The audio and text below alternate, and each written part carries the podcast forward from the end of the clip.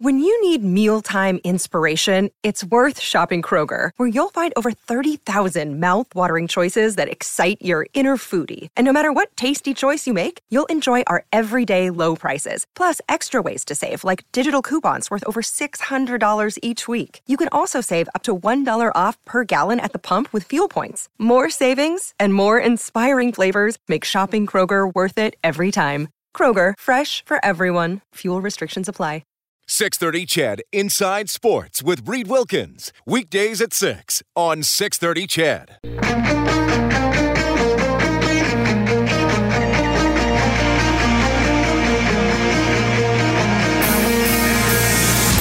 Edmonton's home for breaking news on your favorite teams. This is Inside Sports with Reed Wilkins on the voice of your Edmonton Oilers and Eskimos. 630 CHED. Panarin back to Jones. 19 seconds left of the power play. Jones holds. Gives to Panarin. Looks at it. Comes back to Seth Jones. On the right side, Atkinson walks in. Slap shot. Hits traffic. Comes right down in front. Another save. Then there's a score! His name. It's Matt Duchene. He buries a power play goal. And the Blue Jackets lead 2 to nothing. That's the difference right now. Duchene made it 2 0 in the second period. DeBrusk scored late in the second. They're now into the third. Blue Jackets leading the Bruins 2 1. The series is tied 1 1. Sharks and Avalanche. That series tied 1 1. It'll start at 8 o'clock tonight. Thanks a lot for tuning in. 706.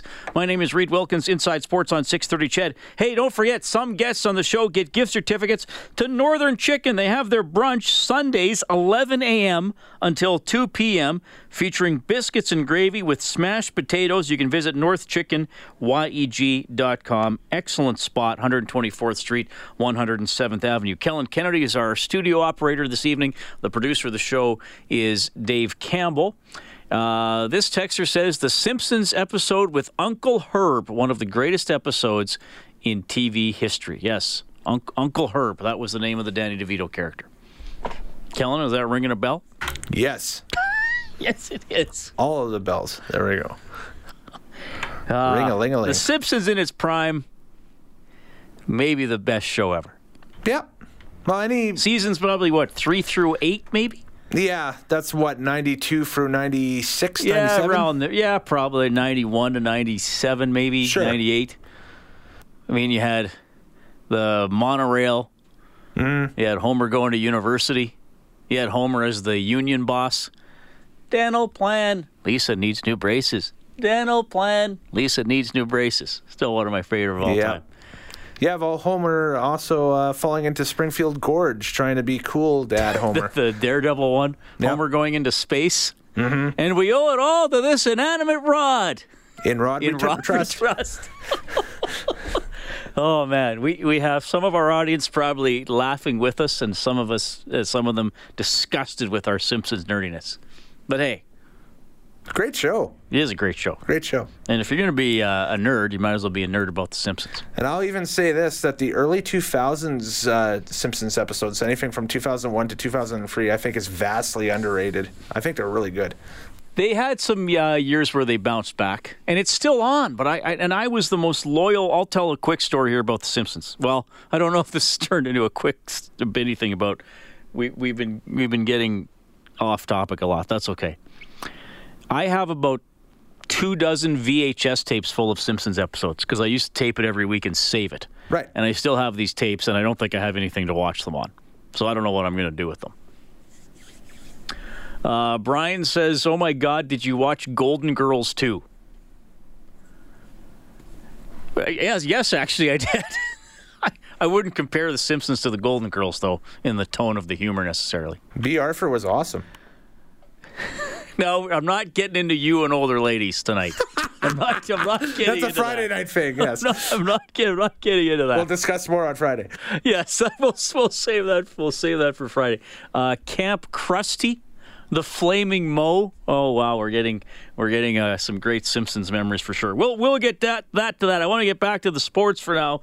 Uh, Colton Parayko from St. Albert, big part of the St. Louis Blues success. We had him on the show last week. Bernie Federko used to play for the team. Now he covers them for Fox Sports Midwest. Bernie, welcome back to Inside Sports. How are you doing? Reed, I'm doing great, thank you. It's great to have you on the show again. And uh, man, the St. Louis Blues continue to be quite a story. And man, Patrick Maroon, the former Oiler, with a huge goal last night. Uh, you know, I saw it last night, and I was I was watching the replay again this afternoon because I had to make sure I, I kind of believed my eyes. It looked like there was a delayed celebration there. Nobody could believe that uh, he was able to get that one in from that angle. Well, I think he was more surprised than anybody else, Reed, because I mean, I think when he got the puck behind the net, uh, you know, I think it was Lindell that was supposed to be in front of the net had fallen down and was on the other far post, and I think he was going to turn and try to pass it back to the point, but as it turned out, he realized there was no one there, so he walked out front. He took the shot and he didn't know it went in. I mean, I think there was probably a three or four second delay before he realized that the puck was in. So, uh, a good time to score a goal, especially if the Stars had just come back and tied the game. So, it was a heck of a game last night. It was uh, a bit of an interesting season for Maroon, and, obviously, with as a former Oiler, pr- pretty popular because of his personality. And when you score 27 goals on a line with McDavid and Draisaitl, that helps your popularity as well. But man, yeah. it was it was a rough ride for him through the first half of the season. Uh, at least when I would see the Blues play, and obviously tracking his stats. Uh, what individually for Maroon, how would you sort of encapsulate his season? Yeah, it was a tough season for for Pat. I mean, I think uh, there was a lot of pressure. Obviously, he wanted to come home, wanted to play in St. Louis, and and it, it's, I think a lot of times it's very very difficult to play in your hometown. But uh, uh, the start did not go well, and it wasn't just Pat. I think when you look at the Blues uh, start of the season, uh, I think there was only one person that actually played well and played consistently well, and that was Ryan O'Reilly. And he played the entire year that way. But it wasn't really until January 1st where everybody all of a sudden started coming together. I think the uh, uh, Jordan Binnington getting a chance to, to be the goaltender for the Blues. I think he gave them a little bit of stability, but uh, I think Pat was one of those guys too that just nothing happened, didn't score a goal in the first 15 games, then got one, was a healthy scratch a couple of times, and uh, for whatever reason, and we still can't put our finger on what exactly happened, Reed, but uh, it, it seems that whatever it was, they didn't have it, and they found it. And and it's really one of those things where everybody started playing for each other. I think Craig Berube did a wonderful job, uh, uh, you know, talking to the guys' communication skills and the fact that he's a long time uh, player in the in the NHL as well. I think helped a lot with, uh, with the communications, and they just started playing for him, and they play, started playing for each other. And uh, Pat was one of those guys that got on a line with Bozak and with Robert, young Robert Thomas, and uh, Pat started using his body a little more, getting the cycle going, and all of a sudden that line came together, and really it was all four lines that came together for the Blues at once. The defense started playing well, and they went on that run, and the rest is kind of history. As they uh, really came within one point of even uh, getting first place in the Central. So good first round, and now uh, it's going to be a tough series still yet with Dallas, but to be up two to one right now is uh, I think that they could be more comfortable with that. I'm glad you brought up Berube. He's a, a candidate for Coach of the Year. Amazing turnaround and uh, a tie in there uh, with the Oilers because they made the coaching changes. I think it was just a day apart back in November. The Oilers had an initial burst under Hitchcock, but couldn't keep it going. But the Blues definitely got it going under Berube. I, I mean, it, sometimes, like you said, it can be hard to put your finger on it why it turns around. So I'll, I'll ask you this from maybe tying in your experience as a player too. Were, were you more of a player who wanted an X as an O's coach and a tactical coach, or did you want more of a coach who was sort of concerned about the team bonding and, and the well being of the players?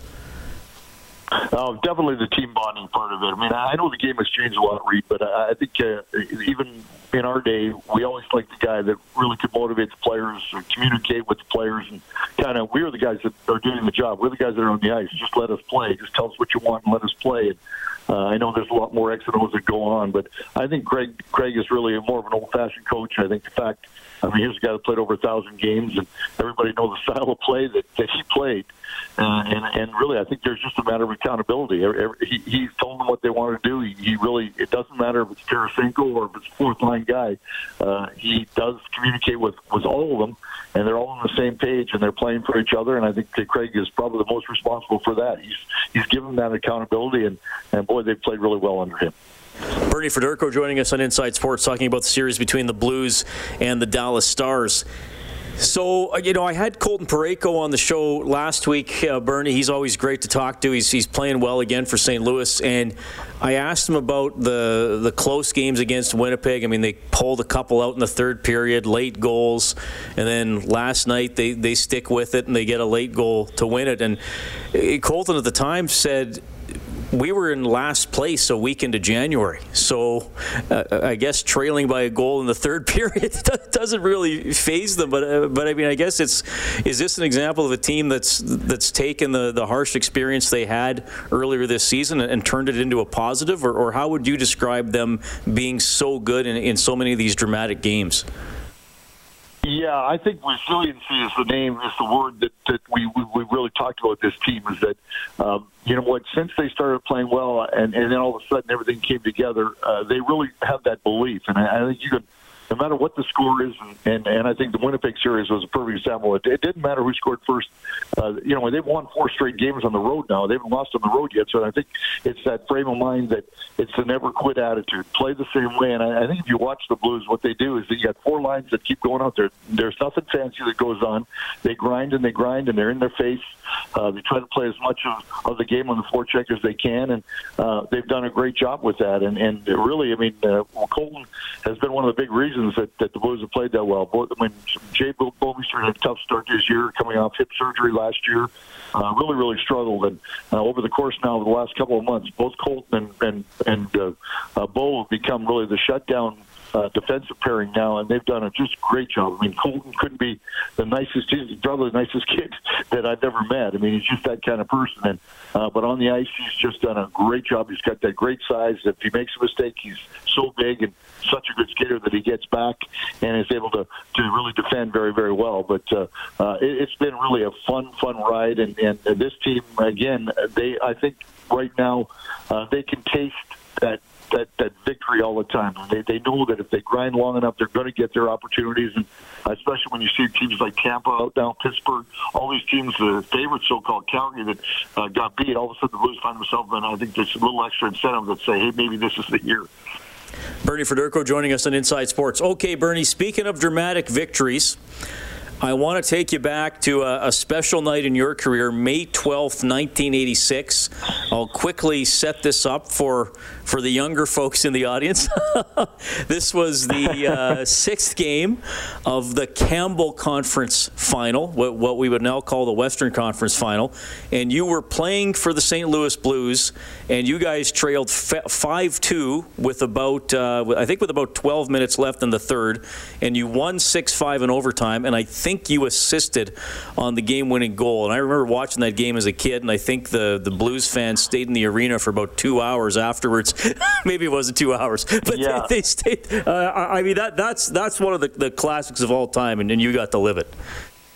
Well, Reed, you know what? It was probably two hours that they stayed there. I mean, they, I'd never heard uh, electricity or, or heard noise like that in the building ever. And yeah, it was one of those things that, again, uh, it was really funny. I think we were down by three goals. I think it was four to one after the second period. And really, the the motivational speech from Jacques Demers at the time was, "Hey guys, it's been a great year um, I, I can't be more proud of you. But you know what? We got one one period left. Uh, if that's the end of the year, it is. But so be it. But let's let's just give it all we got this period. You never know what could happen. And yeah, and then all of a sudden, uh, I think it was. Uh, uh, uh, Greg Kozlowski scored a goal to make it, uh, I think, four to two, and then they made it five two Calgary, and then all of a sudden uh, uh, we got another one. I think well, Doug Gilmour scored a goal, and then Brian Sutter got the. He, he'd been hurt for most of the playoffs. He got the first goal of the, of the playoff year, uh, and and then all of a sudden in the last minute of play, um, it was crazy. Uh, Mike Vernon made a huge mistake behind the net. And Greg Kozlowski just kind of lifted uh, Jimmy Macoun's stick and just shoved it into the open net, and all of a sudden we went to overtime. Won it. Doug Wickenheiser, Wickenheiser uh, scored the game-winning goal, and uh, it's, it's it's now known as the Monday Night Miracle uh, in St. Louis. And uh, I think that uh, the more people I talked to, uh, Reed, it seemed there must have been 150,000 people at the game because everybody seems to say that they were there that night. But uh, it was a, a fabulous moment in history. And the only thing bad about it that night is that we two nights later we, we went into Calgary, we lost two one, so we weren't able to advance to the Stanley Cup final. But uh, that game will be uh, always remembered by any of those people in St. Louis. I mean, uh, people they still talk about it, which is, is kind of a fantastic thing. Yeah, that was a classic one for sure. Well, the Blues are quite a story this year, Bernie. We'll see if they can keep it going. Now up 2 1 on the Dallas Stars. It is always a pleasure to have you on the show here on 630 CHED in Edmonton. Thank you so much for your time. Great, always a pleasure.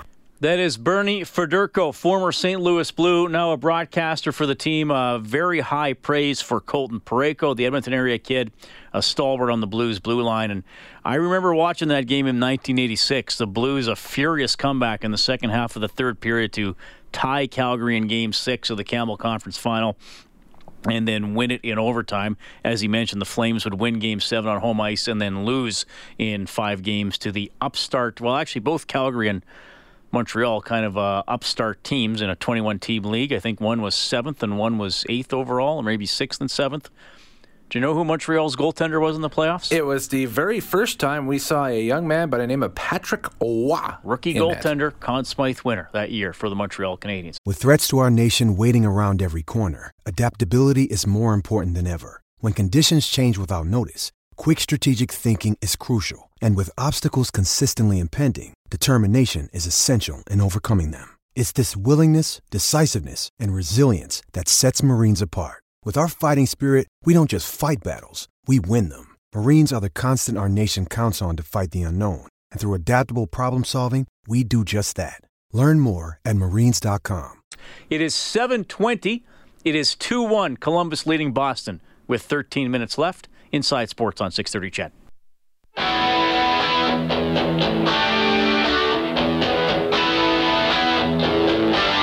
You're listening to Inside Sports with Reed Wilkins on Edmonton Sports Leader, 630 CHED.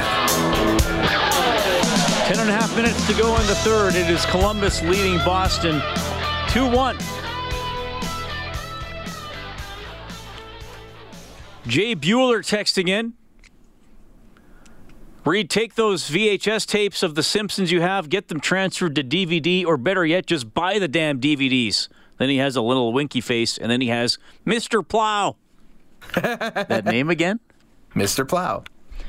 James says, Reed, I have a dual DVD slash VHS video machine. I'll take those tapes off your hands, and for payment, I'll buy you lunch at Northern Chicken. Ah, it's a tempting offer. I have the same unit. Works great. I I think I have one. I don't know if it works anymore, or if I can hook it up to my. I probably can still hook it up to my TVs. So oh, here's a side story since we're telling a lot of side stories today. So uh, I have a wonderful aunt here in Edmonton. She might she might be listening to the show, and uh, her her her husband, my uncle, uh, passed away. I think about 14 years ago. I want to say. Uh, and this this uncle of mine was a big sports fan. I remember as a kid we we would often watch sports together and, and talk about sports. So anyway, he had uh, a laser disc player. Whoa! So apparently, my aunt decided that you know she's clearing out some stuff and wanted to get rid of this laser disc penalty. So thanks to my wonderful parents, all of a sudden this laser disc player shows up in my house. And I was like, "What? Okay, cool. Um, however, what? like I have DVDs I don't I, am not watching. What makes you think I'm all of a sudden going to get into la- to Laserdisc? Which for people who don't oh, know what man. I'm talking about, they're basically big DVDs. Yeah. They're the size of records. And now I realize there's some audience members who probably don't know what records are. LPs, look it up. That's how big they are. And so obviously the machine has to be that size to accommodate it. If not bigger. Well, yeah, a little bigger, obviously. And it's it's a front load. So I am. I'm saying this to a radio listening audience, my loyal 14 listeners on Inside Sports. In 2019, I recently became the owner of a Laserdisc machine. well, Reed, enjoy getting so, up in the middle of Ghostbusters and flipping the disc over. Yeah, and, and they're two they're two sided. It's actually pretty interesting how how it worked, and when you consider the technology of the time. Um, but of course, I can't. This does not hook up to modern TVs. I mean, it has the two little. It, it, what is what is it called? The the UHF jack on the back. Right. RF and, or UHF. Right. Thanks. And then the the two little screws. You know, the two little prongs that you would screw into the back. That's how you hook it up. TVs made these days do not have those connections.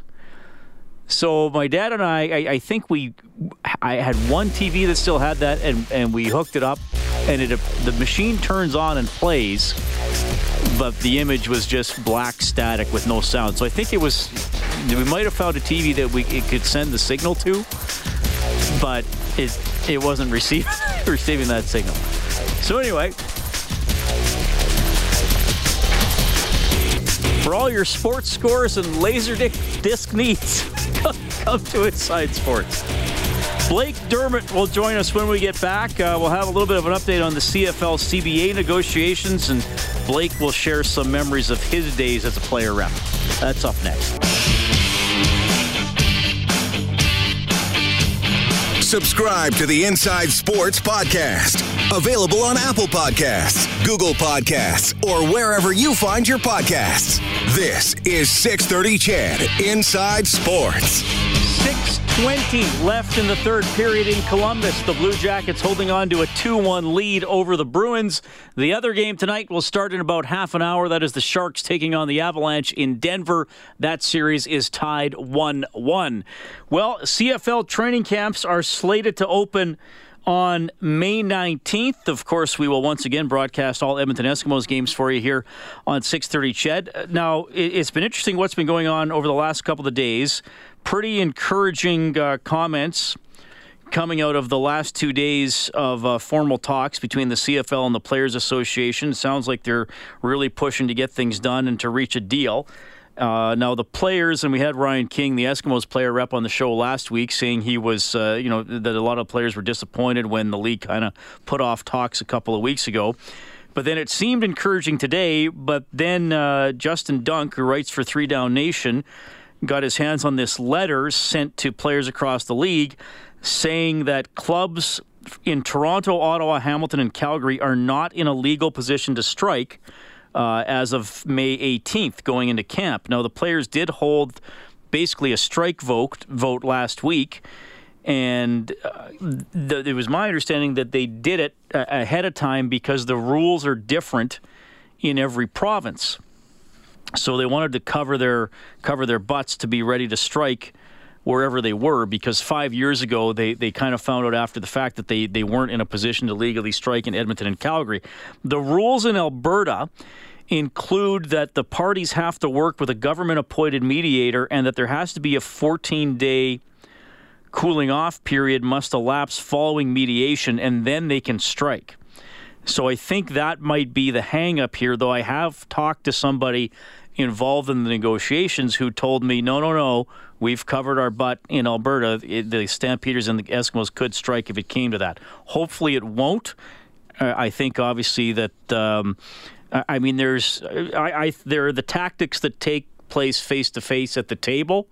And then there's all the legal mumbo jumbo sometimes behind the scenes that, that isn't always uh, as friendly. So I think this is a little bit of posturing probably here from both sides. So we'll see where it goes, and we'll see if we get any more clarity on that story over the next day or two. Blake Dermott is our Eskimos analyst here on 6:30. CHED, Blake, good to talk to you, buddy. How are you doing? I'm, I'm doing good, Reed. I'm uh, just listening to you uh, read off all of the uh, the uh, posturing that's going on uh, amongst the league and the players. Uh, it, it, sounds pretty standard for labor uh, labor negotiations. Yeah, and I and look, I don't want to I, Blake, I, I, look, I, am I'm, I'm not a legal expert. This story broke later in the day. I, looked up some labor union stuff. I got in t- contact with somebody I know who I trust.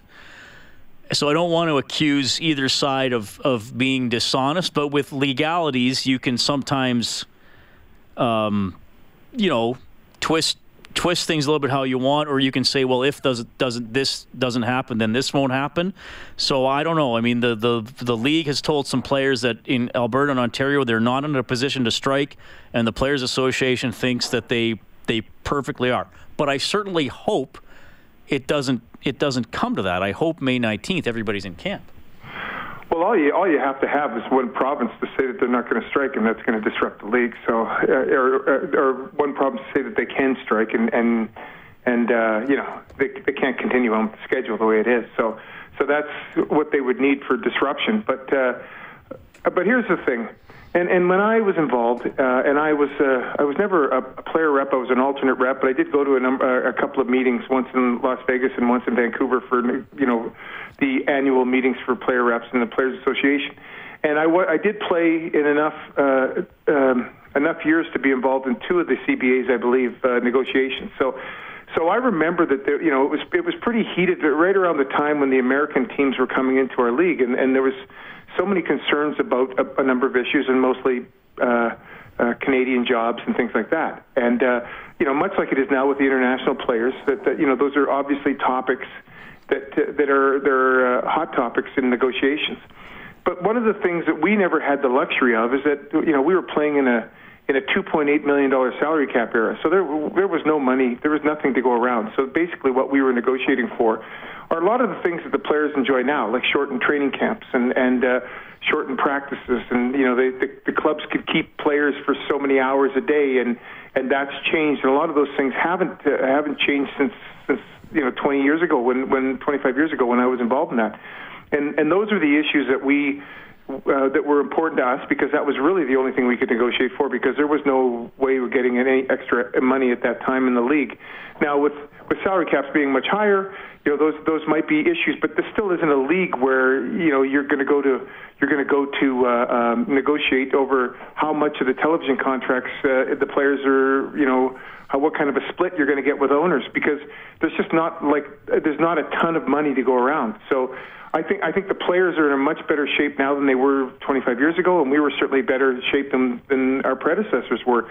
But neither team wants to strike, or, or neither side. I'm sorry. I, I players don't want to strike. I mean, this is a we're not talking about guys who are who are making millions of dollars. Uh, how can players uh, live uh, w- without being paid? And the, the clubs need the revenue of the the uh, certainly from the television contracts and, and from the ticket sales. So so I think that both sides, you know, deep down want to get it done, but obviously both sides are going to try to squeeze out the best deal that they can for for their for their uh, uh, respective uh, sides.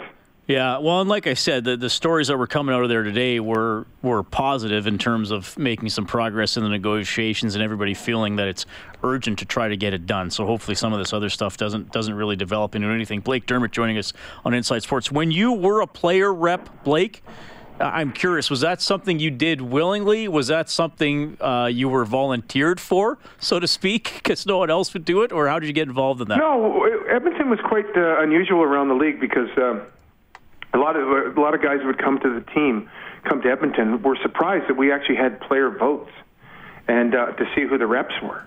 And uh, you know what would happen was guys would say they would put their name into the hat, uh, you know, say, "Look, I'll put their name forward." I would would I'd be willing to run as a player rep, and then we would have to vote. A lot of teams, a lot of teams, it was kind of like, okay, does anybody want to do this? And maybe one guy or one guy would say yes, but then you have to talk somebody in to be an alternate. We would always have at least, I would say, four people that would be running for two spots, and then one alternate. So there was always people that were interested in being involved in the uh, Players Association. I mean, you just have to look. Uh, Randy Ambrosie, of course, was. Uh, mm-hmm. I think he was the secretary. Uh, you know, when when he was playing with with us, and and uh, Hector Pache still on the uh, CFL Alumni Association uh, board as a treasurer and and or sorry secretary. And so there's there's still a, a, a massive involvement. Uh, one of the first guys to to uh, start the. Uh, um, the CFL Alumni Association, Bain Nori, another uh, ex-Edmonton Eskimos. So it, the associations were always pretty uh, pretty popular and pretty strong, and, and uh, you know we really believed in them um, in Edmonton. One of the things that the players have pushed for more recently, and, and they are again in this one, Blake, is is the player safety. And I, and I know you referenced it, uh, you know, a little bit, how many hours a day you could work, and and uh, length of training camp, and, and those types of things. But I'm wondering from your days, how much discussion was there around head injuries, um, you know, protecting injured players in games and things like that? Um, I would say zero. Really? I mean, that just wasn't that wasn't a topic that I mean, we all knew what we were getting into when we you know we got into the sport, and and uh, it was uh, it was a completely different world, and not that it was. Uh, I would never say that it was better because it wasn't, but uh, it was just a completely different world, and it was just not something something that was an issue. Um, when we talked about you know player safety, it, was uh, it wasn't so much about they can't hit us hard, uh, you know, and and smash into each other. It even get well. It actually came down to in training camp where there was there was a certain number of uh, days in training camp where we could only go uh, sh- shoulder pads and not pants. You know, never got to a point where you didn't wear shoulder pads, but you knew that if you didn't wear pants, then chances are you weren't hitting full contact that day, so you, you weren't getting tackled.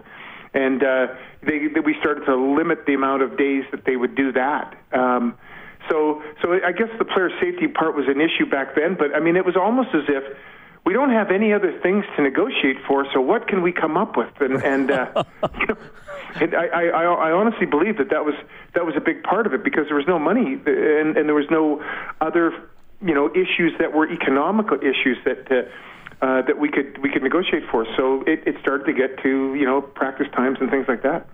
Blake Dermott joining us on Inside Sports. Okay, shifting gears a little bit from the CFL CBA talks. It is uh, April 30th, and like I said, camps are scheduled to open on May 19th. When you played, you're you're now three weeks out from camp. Uh, tell us a little bit about your your training. Would you be maybe tapering a little bit now, or, or trying to make sure you're uh, you know, hitting a peak to go into camp? How would you approach that? God, I'd be saying, I better get in the gym. Put the chips no, away. No, no, you know, by by this time, um, it, it, and it changed because my the way we um, you know we trained. I mean, I, I'm not kidding. There, so there were guys that, that were saying that you know a month before season. Uh, some of the old guys who still when training camp was six weeks long. I think there's still players that believe that they came to training camp to get in shape.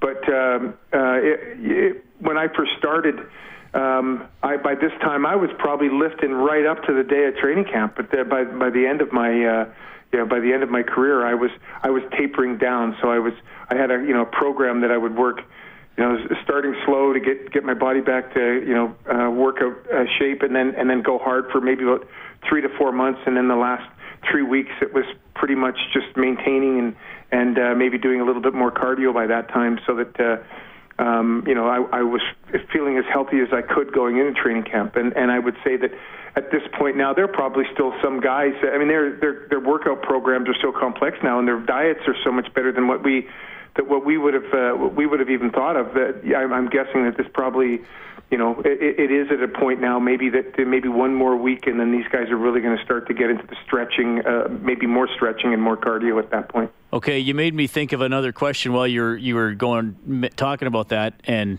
mentioning about the lifting and all that kind of stuff. You must have at some point had teammates who were really impressive in the gym but just never could show that sort of strength on the field. I mean, and was it were those guys frustrating? Like you had the bench press champion, but then he couldn't make a tackle or knock anybody down.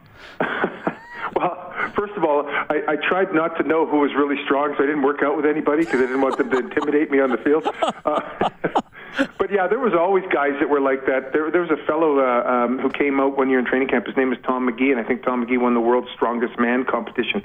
He was a Canadian guy, and uh, and he uh, he he tried out with the BC Lions. And he tried out with us, and he just couldn't even move. Uh, years and years ago, it was even before my time. Lou Ferrigno tried out with the Toronto Argonauts. You know, and Lou Ferrigno, you know, Mr. Olympia, and and I think he won Mr. Universe, and of course he was the Hulk. He was another one of those guys. He was so impressive in the gym, but you know, he just couldn't play.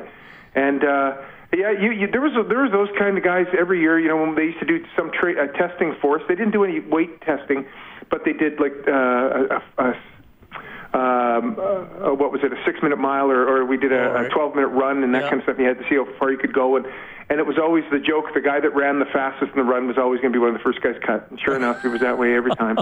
So.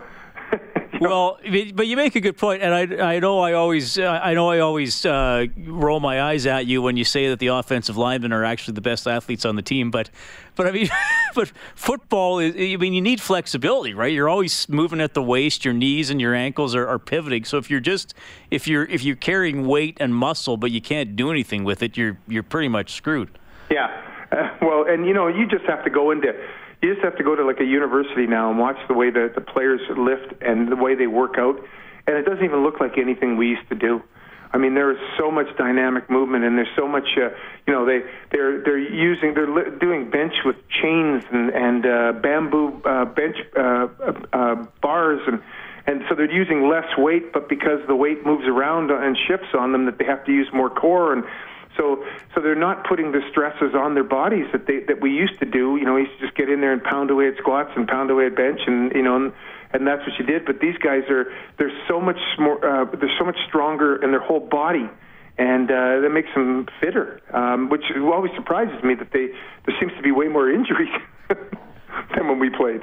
Columbus, but, uh, sorry, sorry, Blake. Columbus has just beaten Boston two one to go up two one on this series. I'll close with this, Blake. I mean, you and I mainly talk uh, football on air, but we often wind up talking uh, other sports when we when we see each other at the stadium or when you're here at the station. So I'll ask you this: April's a great month. Today's the last day.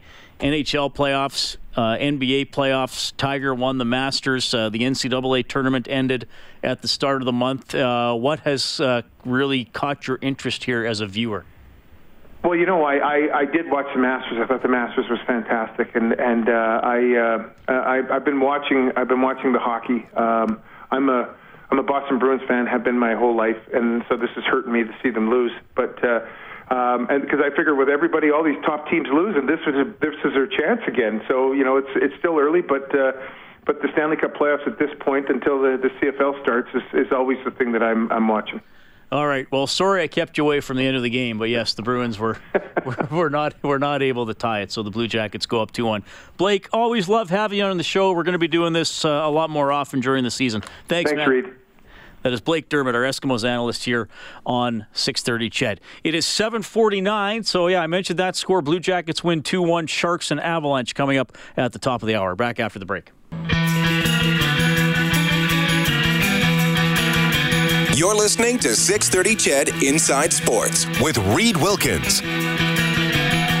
John Bowman, defensive lineman for the Montreal Alouettes, on the tone of the labor talks over the last two days. Well, they've been positive. Uh, I mean, we're, we're talking, you know, and, and that's the that's the best thing we can do. I mean, it's it's the haves and the have-nots. So and, and the haves never want to give, and the have-nots want everything. So we're just trying to meet in the middle and, and reach an agreement that's going to make everybody happy, so we can get back out there and, and perform for a great fan base and one of the re- one of the things I want to point out, I want to say thank you to the to the fans who send out positive notes, positive emails, and uh, and directive to our committee. And, and on on behalf of the PA, we want to thank you guys for sticking behind us. Bowman also asked, "Can a deal get done in time for camp?" I'm in a position to, to say that I'm very hopeful, and that's our only. The only thing we're working on now is to get a deal done, like nothing else, and and that's not just for us, but for the owners, for the great fans across the provinces of Canada. We want to get this done so we can get back to what we do best. All right, and we also went through some labor talks five years ago. Bowman explains how it's different this year than 2014. The president took the last committee the last time when 14 under advisement and said, hey, we want to bring the players along with us to make sure they're a part of it. So he made sure he put players such as myself, active players, myself, Rimple, Solomon, and Rowley, put us on the committee so we can be a voice for the current members still playing, and we can kind of filter out things to say to the players. I mean, as much as we want to tell everybody everything, as soon as we say something, uh, just Justin Dunk has it on Twitter, and it hurts our bargaining stance. So we just want to we want to keep as much as we can in house, but also relay the message to them to say, hey, things are, we got everybody's best interest at hand. And I appreciate uh, the, the, the, the PA for putting me on the committee because it's a, a very important learning curve for me as I, as I reach the end of my term in the CFL. All right, that is uh, John Bowman, defensive lineman for the Montreal Alouettes. So we'll obviously we'll keep following that story. Hopefully they get everything done here over the next two and a half weeks. Vic texting into 630, 630 says Blake Dermott is the laser disc of the CFL. He was good in his day and still fun to play with now. now there's your text of the night. There right you go. There. Michael says, Hey, Reed, I have a Laserdisc player with the box set of the original three Star Wars movies. That warms my heart. Also, would be worth some cash. Big time. And Robert texting in, who wrote in earlier about Waite Hoyt when he was talking about broadcasters who could tell stories. And uh, Waite Hoyt, again, pitched in the major leagues from 1918 to 1938 for various teams, long stint with the Yankees, went into the Baseball Hall of Fame in 1969, born in 1899, passed away in 1984. Here is uh, what Robert has to say about uh, Waite Hoyt. In his later years, he was the play by play for the Cincinnati Reds, my hometown team. In those days, baseball was only on TV on the weekends. So as a little boy, I was glued to the radio most days. Anyway, one of the things that made Waite a legend was the fact that he was a star pitcher for the Yankees and was a teammate of Babe Ruth and all the Yankees greats of the 20s and 30s. So as a kid, we would welcome rain delays because it gave him an opening to recount tales from those days, many never before told. I remember one time he told stories continuously for three hours. Just imagine that. And then Robert adds, and good luck with the Laserdisc player, lol. That that Well, would be very a cool. tough amount of time to fill. Three hours. That's during a rain delay. That's insane. Like I just, well, you got to have the stories. I'm just trying to think back to last year when we had the the, the delay in the Eskimos uh, Bombers season opener and that stuff. How long that was. And Well, that was, those guys the guys were getting tired towards the end of it. Well, so. they were so hard up, they called me. For, Yeah, for I remember that. a segment. I guess in hockey we had. Did you work the outdoor game in Winnipeg? I did, yeah. Where? Yep. Oh, we didn't realize the sun would be there at that time of day. Really? It's been there at that Delay. time of day on this date every year for eternity. A delay by sun. That was a first. Uh, so yeah, uh, well, I mean, we had Rob and I here, and we had Bob and Jack there, so we we bounced back and forth a little bit. But I guess that's the closest thing on a hockey broadcast that I've been a part of with a delay of that length. Anyway, appreciate all the text tonight to 6:30, 6:30. Always fun. So the final again, two one Columbus over the Bruins. It was uh, Jenner and Duchene for Columbus, DeBrusk scoring for Boston, but the Blue Jackets win it. They lead the series 2 1. The Sharks and the Avalanche will start at 8 o'clock. Uh, we have the Blue Jays and the Angels coming up a bit later on tonight as well. Tomorrow, we have scheduled a couple guys from FC Edmonton to come in. Their uh, Canadian Premier League season starts on the weekend, and then they have their home opener next weekend. So it'll be good to catch up with them. I'm going to be live from Commonwealth Stadium for Inside Sports on Thursday to have some uh, special coverage of the CFL draft, and Kelly Rudy scheduled to join us on Thursday as well. Thanks to Kellen Kennedy, our studio operator. The producer of the show is Dave Campbell. My name is Reed Wilkins. Really appreciate you listening. Have a great evening. 630 CHED Inside Sports with Reed Wilkins. Weekdays at 6 on 630 CHED.